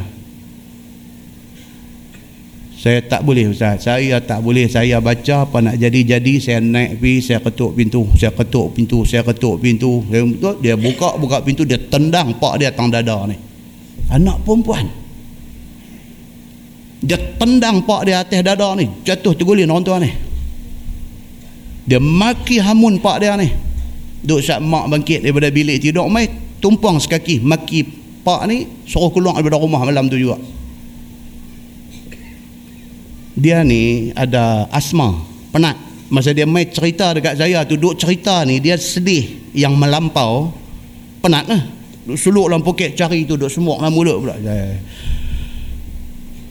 Tuan-tuan satu-satu orang habuan macam tu doa dah. Jangan dah sampai jadi macam tu baru kita nak karau balik tali kita lepas ni tak dan karau dah. Kita dengan anak ni lepas tali ni lepas ni perahu dia kapal dia ni dah pi tengah laut tak nampak dah. Baru nak karau ni baru nak karau tarik tak dan tuan-tuan tak dan dah. Jangan duk lepas jauh sangat masa awal-awal ni supaya apa-apa jadi dan kita karau dia balik ke pelabuhan. Muslimin dan muslimat yang dirahmati Allah sekalian. Dan dia kata menjadikan dia yakni tidak diajak akan dia adab yang baik. Budak ni bila kita terlampau sangat dengan dia dia tak ada adab. Budak yang tak beradab dia akan jadi macam tu. Dan tidak disuruh akan dia buat kerja yang patut baginya. Anak ni sampai tak boleh sentuh apa Tuan-tuan pernah tengok tak dalam satu rumah tangga mak tak kerja anak-anak perempuan tiga orang empat orang tak reti masak tak reti masak nasi tak reti goreng telur. Pasal apa? ni kita duk baca lah ni. Sayang anak ni sampai anak perempuan tak bagi pergi ke dapur semua mak nak buat. Eh, hang tak usah hang pergi baca buku, mak buat tak apa. Eh, hang tak usah buat, hang nak periksa, hang pergi, mak buat tak apa.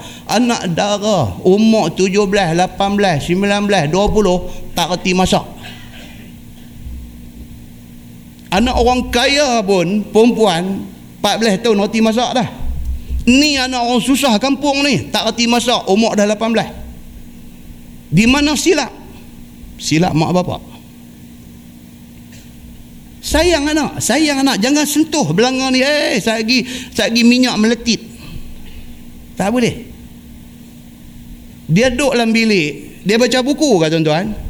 Dah dia duduk main Facebook. Bukti dia apa? Bukti dia bila keluar keputusan Pak Isa teruk.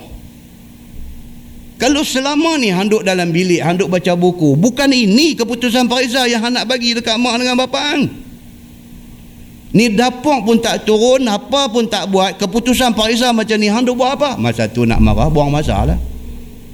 Maka Islam awal-awal bagi tahu dengan anak-anak ni sayang, bukan tak sayang. Nabi sayang dekat anak cucu dia, tapi sayang kena ajak. Bukan sayang biar dia bagi lingkup. Saya tak tuan-tuan dengar tajuk ni. Saya pasal apa? Di rumah kita ada anak. Di rumah kita ada anak balik pukul 10 lagi dandan panggil suruh buat nasi goreng kacau. Dia pun terkejut. Dia kata apa ni? Selama ni nak tanak nasi pun tak bagi. Tuan malam ni suruh buat nasi goreng pataya pula lagi. Muslimin dan muslimat yang dirahmati Allah sekalian. Sampailah sayang ni sampai tidak disuruh anak belajar. Sampai tahap tu hanya seseorang itu berkhidmat pula kepada anaknya dengan menghabis harta mak pak ni pula pergi jadi khadam anak ni pergi jadi khadam anak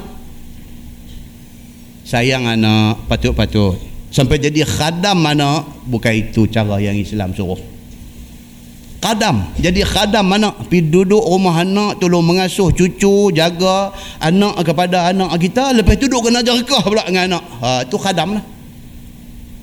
Kita boleh bagi masa tolong pergi tengok cucu ni. Itu dah cukup baik. Dah. Dia balik kerja. Dia boleh jerkah mak dia. Dia kata mak ni pasal apa baju basah ni. Dia ada main macam tu. Anak perempuan. Mak kata tadi mak Mak terlelap tadi ni hujan tak ada nak kutip. Oh angin mai. Mak esok saya nak pakai baju ni.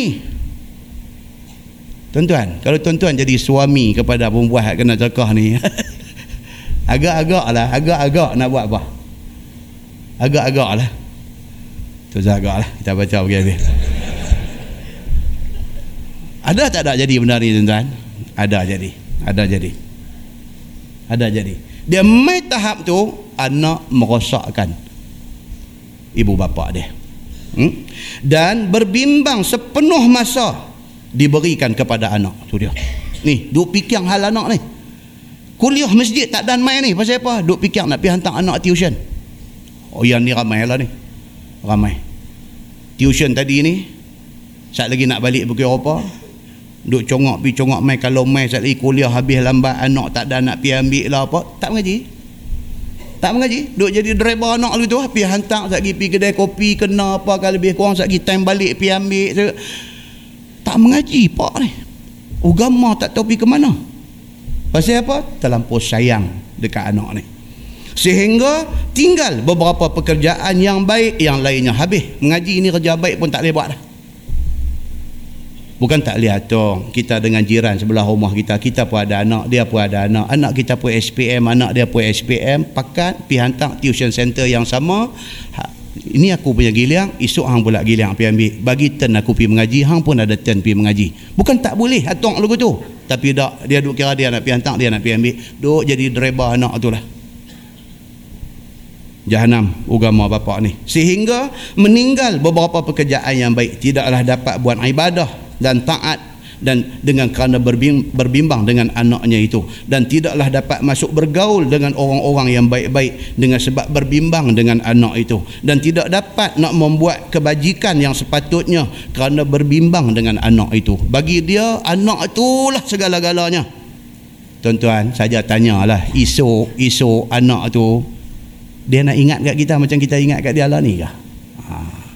Tak saya jawab lah pasal semua orang tak sama. Ada orang lain ada orang lain. Kadang-kadang yang ibu bapa ni duk makan hati esok ni pasal apa? Pasal mengenangkan benda ni ya. Tak padan dengan kita korban untuk dia dulu sampai hari ni dia sampai nak jenguk tunjuk muka tengok kita pun tak. Ha, masa tu masa tu bukan nak suruh kita tak pedulikan anak Allah ni tapi jangan sampai mengorbankan akhirat kita Jangan sampai mengorbankan akhirat kita. Tok Tok Wan ni sampai tak tahu masjid, tak tahu ustaz, tak tahu pergi mengaji tang mana. Pasal duk kena tengok cucu ni. Berpuluh tahun duk kerja jaga mak dia dulu, hari ni sambung jaga cucu pula. Muslimin dan muslimat yang dirahmati Allah sekalian. Kebinasaan seseorang dengan sebab harta. Iaitu siang malam berbimbang dengan harta, dikira dan berbimbang dengan dia macam mana cara nak memperbanyakkan dia. Ini bak harta pula. Duk kira duit. Kan? Apa dun dalam Quran kata allazina ha? allazi jama'a malan wa addadah. Yahsabu anna malahu akhladah. Kan? Tuhan nak cerita tentang orang hak jenis ni. Jenis duk kira harta ni. Allazi jama'a malan wa'addadah. Dan orang yang menghimpun harta wa'addadah dan duk bilang. Yahsabu anna malahu akhladah. Kerana dia rasa duit dia tu boleh membawa kekal kepada dia. Ni Tuhan nak cerita tentang orang yang rosak ni. Kemudian Tuhan kata apa? Kalla. Tuhan kata dah harta tak akan jadi lagu tu. Harta tidak akan boleh menyebabkan kamu kekal. Kalla da Tuhan kata. La yumbadhanna fil hutamah. Sebaliknya sifat kamu duk kira harta tak berhenti ni akan menyebabkan kamu dihumban ke neraka hutamah Islam tidak larang kita cari duit. Islam tidak larang kita jadi orang kaya. Tapi Islam larang kita apabila harta tu kontrol kita. Bukan kita kontrol dia. Itu Islam larang kita. Dengan kerana harta, tak ada nak mengaji agama. Tak ada. Muslimin dan muslimat yang dirahmati Allah sekalian.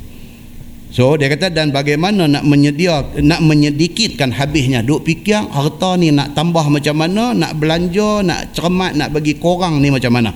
Sehinggalah tinggal amal ibadah dan segala yang difardukan Allah.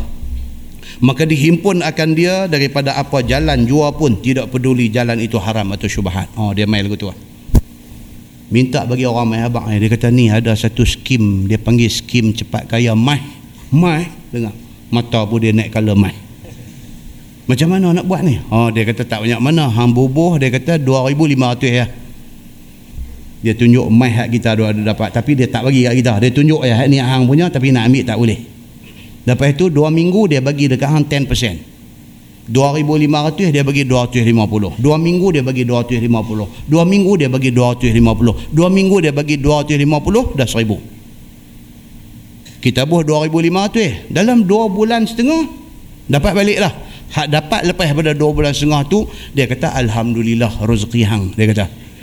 Pak Haji ni pun kepiah lari main ikut tepi lagu tu. Kepiah hak ni lari main ikut tepi lagu ni. Eh, dia kata betul ke eh skim cepat kaya ni bukan boleh percaya pun. Mula-mula kata lagu tu. Kawan ni kata apa? Dia kata selalu kalau hak nak kena hak masuk lambat. Dia kata hak masuk awal lepas. Betul ke dia mai betul ke? Tak tahulah aku kira dah balik modal dah. Kawan hak mai abang ni kata aku kira-kira dah balik modal dah. Lah duk makan untung lah uh, petang ni boleh eh? Hmm, dapat orang ni. Pasal apa tuan-tuan? Duit. Duit. Siapa tak mau? Ha, ini dia nak beritahu dia tak tanya dah macam mana prosedur duit tu nak mai jalan dia haram dah jalan dia halal ke dak haram ke syubhat. Tak tanya dah. Janji betul dua minggu dapat 10% ni betul ni betul ni duk tanya itu eh.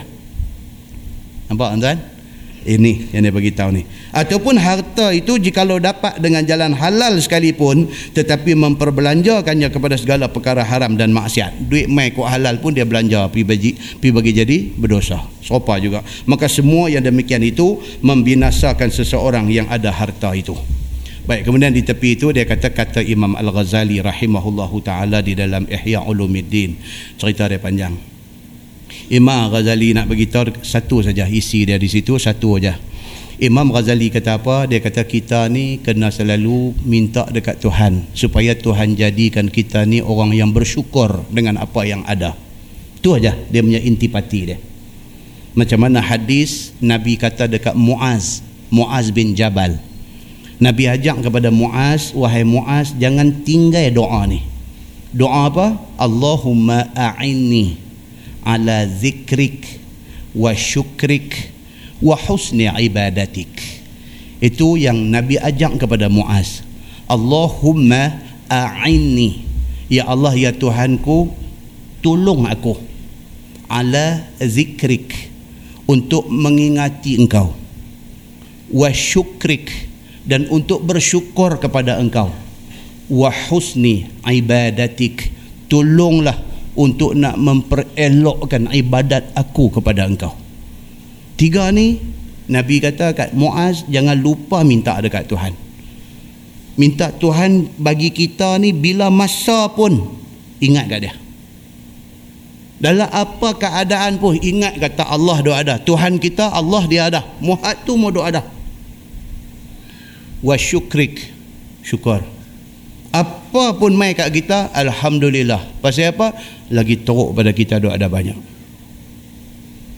Depa post mai kat saya dalam email ni gambar satu orang di Pakistan. Tangan tak ada dua belah. Ada kaki ya dua. Tangan dua-dua tak ada. Lengan baju lembek turun tak ada terus tangan. Kaki je ada dua. Dia tunjuk gambar video klip. Daripada dia keluar rumah pergi kerja dia masuk pejabat dia buat kerja dengan kaki dia dua ni aja buat kerja jadi kerani masuk pejabat buka buku kaki jari kaki kapit pen tulis buka muka surat apa semua. Dengan kaki ya. Cukup time semayang. Pi ambil ayat semayang. Pakai kaki dua ya. Pakai kaki dua ya. Ambil ayat semayang kumuk basuh muka apa semua. Pakai kaki dua ya. Nak pergi semayang nak pakai kepiah pun pakai dua kaki tu ya. Ambil kepiah buah atas kepala dengan dua kaki tu hampak-hampak berdiri semayang. Rokok pun tak ada tangan nak pegang lutut. Rokok lagu tu aja. Nak sujud tu nak sujud dengan tak ada tangan nak pegang lantai ni tomuh muka api tu semayang tak tinggal. Habis semayang buka Quran baca dengan kaki. Pegang Quran buka buka. Nak buka ni dengan mulut ni pip gigit ujung Quran buka. Baca. Pegang buka baca video klip tu dia nak abang satu ya tak bersyukur lagi kah kita kepada Allah. Dia nak cerita ni hamba Allah ni Tuhan bagi macam tu. Kehidupan dia menggambarkan syukur dia kepada Allah. Dia bagi satu soalan ya. Kita tengok video klip ni daripada awal tadi ni tak bersyukurkah kita kepada Allah? Tak kena tang mana lagi? Dengan Tuhan bagi kat kita ni tak kena tang mana lagi sampai kita tak boleh nak bersyukur kepada dia. Sampai tak semayang kita ni. Apa ni? Ha, inilah yang Nabi ajak de- dekat Muaz Allahumma a'inni ala zikrik wa syukrik wa husni ibadatik. Muslimin dan muslimat yang dirahmati Allah sekalian. Kemudian di bawah tu dia kata kebinasaan dengan sebab jiran iaitu apabila seseorang itu berbuat baik dengan dia seperti ada hidup-hidupannya maka engkau dengki lalu engkau pukul akan dia. Yang ni kita dengan jiran ni. Pi jadi pi jadi berdosa. Pasal apa? Pi duduk berkembang dengan orang suka belah kucing. Jiran kita ni hobi belah kucing. Dalam rumah kucing dia 25 ekor. Kucing di rumah dia duk main berak main rumah kita. Angin lah kita ni cakap cakap dah elok-elok dekat jiran ni. Dia kata ni hampa hobi nak belah kucing belah lah. Aku tak kisah nak belah kucing ke nak belah rimau ke tu marah lah tu bila cakap lagu tu. Anak belah kucing ke anak belah rimau ke anak belah gajah ke hang belah. Dia kata jaga jangan bagi main berak rumah aku. Tu tu angin dah tu cakap tu. Jiran tu buat pekak. Buat tak faham. Kucing ni memang dia tak masuk sekolah. Dia sekolah apa pun tak masuk. Dia senang perut dia pergi rumah sebelah lah kita ni pergi jadi rosak nama dengan kerana jiran yang hobi macam ni. Jiran ni hobi macam ni kita ni pergi jadi rosak nama. Satu hari kita lost temper. Kita hilang dah pertimbangan kita kita pergi bercakap lebih kurang dekat dia kita maki hamun dia kita pergi pukul kucing dia bagi mampu jahanam nama kita. Itu dia kata apa? Fitnah kepada kita ni dengan kerana pergi dapat jiran macam ni dia, dia tak sebut kata aku naik angin. Dia kata ni yang aku hangin hangin. Bila dia kata hangin tu memang rosak lah. Nama dia rosak lah. Ni dia beritahu. Ataupun dia kata engkau bunuh ataupun engkau sakiti akan binatang itu. Sengak-sengak tangkap. Boh langgundi jurus yang hangat pergi mampu bang. Berdosa kita ni pergi buat kekucing macam tu. Yang tak ada akal ni tuan rumah ni. Jiran sebelah ni. Kita pergi jadi berdosa pasal bunuh binatang ni jadi benda ni ni dua pihak lah. Kita pun satu. Kalau kita duk pihak yang angin ni pun tak boleh. Kalau kita pergi duk pihak minat belah kucing ni pun kena jagalah hidup bermasyarakat ni kita jangan fikir kita. Kita kena fikir orang lebih pada kita. Barulah elok masyarakat ni. Dan seperti mana jiran itu berkasak laku dengan kau maka engkau maki akan dia. Dan kau marah dan engkau sakiti akan dia. Pergi dapat jiran jenis mulut tak elok hak elok kita ni dia tak pernah cerita ke orang. Hak tak elok kita ni dia pergi dia pergi abang ke orang. Habis kita. Ataupun jiran ada anak isteri maka engkau jahat diri engkau dengan anak isterinya. Ha, dia ada anak bini kita pergi buat tak elok dekat anak bini dia. Zina tu berdosa. Berzina dengan isteri jiran lagi besar dosa. Zina tu dah cukup keji dah. Pergi berzina dengan jiran. Oh lagi besar dosa dia ni. Ataupun engkau sakiti mereka. Maka tiap-tiap sesuatu yang bertali mali dengan jiran itu apabila tidak diperbuat baik maka kebinasaanlah ke atas engkau yang tidak buat tidak buat baik dengan jiran itu. Jahanam kita bila kita tak boleh nak buat baik dengan jiran. Sabda nabi sallallahu alaihi wasallam yukaffiru has-salah was-saum was-sadaqah wal amru bil ma'ruf wan nahyu 'anil munkar. Kata nabi dan semua dosa tadi ini boleh dikifaratkan dengan sebab benda-benda yang kita buat ini. Apa dia? Yang pertama sembahyang. Kita semayang jaga elok semayang sunat kita buat. Puasa kita buat elok puasa sunat kita buat. Sedekah zakat kita keluarkan sedekah sunat kita buat. Kita suruh orang buat baik kita sendiri buat baik. Kita cegah orang buat jahat kita jangan buat jahat. Maka dosa-dosa kita yang melibatkan bini, anak, jiran dan sebagainya ni dikifaratkan oleh Allah Subhanahu wa taala. Apabila didengar oleh Amirul Mukminin akan perkataan dan jawab Huzaifah yang demikian itu, maka kata Umar Al-Khattab, faqala Umar, "Lastu an hadza as'aluk, walakin anil fitnah allati tamuju kamaujil bahri." Maka kata Umar, "Bukan itu wahai Huzaifah yang aku nak tanya tentang sabda Nabi tentang fitnah itu." Tetapi yang aku nak tanya ialah fitnah yang disebutkan sebagai gelombang yang cukup kuat daripada gelombang laut. Umar kata bukan soal fitnah tu itu fitnah tu kecil. Dia kata kalau bini buat rosak kita anak buat rosak nama kita harta buat menjahanam kita jiran merosakkan kita itu tak apa. Dia kata ni ada satu benda yang Nabi bagi tahu fitnah kamaujil bahri yang dia main ni macam ombak tsunami. Adakah Nabi bagi tahu tentang benda ni? Umar tanya lagu tu. Sambungan dia bulan depan. Pasal dia lagi panjang. Walaupun tinggal satu perenggan lagi tapi cerita dia sangat panjang. Saya akan bawa tuan-tuan kepada hadis riwayat Al-Bukhari. Cerita tentang pagi Sayyidina Umar dibunuh. Kita akan pi tengok dalam hadis Al-Bukhari kejadian pada pagi Sayyidina Umar kena bunuh Huh, cerita dia panjang. Kau nak baca lah ni? Jangan, jangan duduk terbiang. Panjang cerita dia. Tuan-tuan akan dengar macam mana Umar nak keluar pergi nak semayang tu macam mana. Apa Umar buat sebelum semayang start. Umar masuk dalam saf. Apa Umar kata. Lepas tu, lepas dia takbir, apa jadi. Siapa dia ni yang menjadi pembunuh dia ni siapa dia dia masuk mai macam mana dia tikam umak pakai apa umak bila dah kena jatuh tu apa tindakan umak oh detail detail hadis sahih al-bukhari dia dah jatuh tu dia dia tak berhenti dia pegang tangan siapa tarik naik untuk ganti dia jadi imam semayang jalan juga dalam keadaan dia duk pegang, duk pekup tempat kena tikam ni. Dia semayang jalan juga.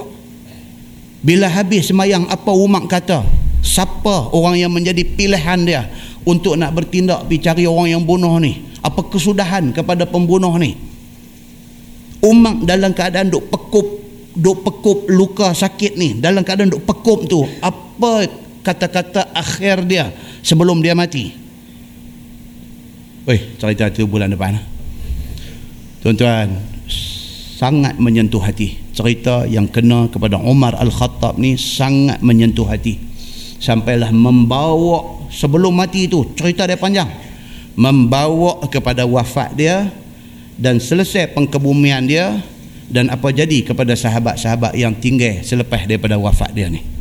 InsyaAllah bulan depan kita tengok apa sambungan dia.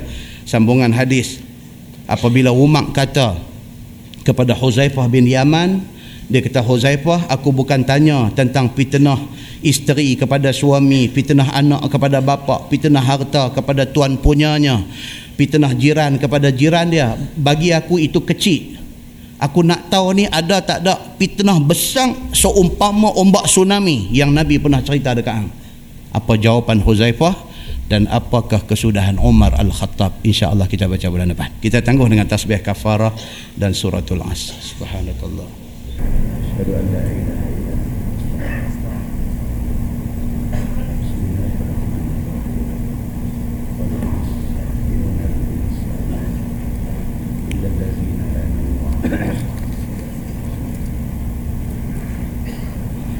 اللهم صل على محمد في الأولين والآخرين وسلم ورضي الله تبارك وتعالى عن سلفنا أصحاب سيدنا رسول الله أجمعين. بسم الله الرحمن الرحيم. الحمد لله رب العالمين. حمدا يوافي نعمه ويكافئ مزيده. يا ربنا لك الحمد كما ينبغي لجلال وجهك الكريم وعظيم سلطانك. رضينا بالله ربا وبالإسلام دينا وبمحمد نبيا ورسولا. اللهم افتح علينا فتوح العارفين وارزقنا فهم النبيين بجاه خاتم المرسلين. اللهم فقهنا في الدين وعلمنا التأويل واهدنا صراطك المستقيم. اللهم أرنا الحق حقا وارزقنا اتباعه وأرنا الباطل باطلا وارزقنا اجتنابه. اللهم اجعل جمعنا جمعا مرحوما وتفرقنا من بعده تفرقا معصوما. وصلى الله على محمد وعلى آله وصحبه وسلم. والحمد لله رب العالمين. السلام عليكم.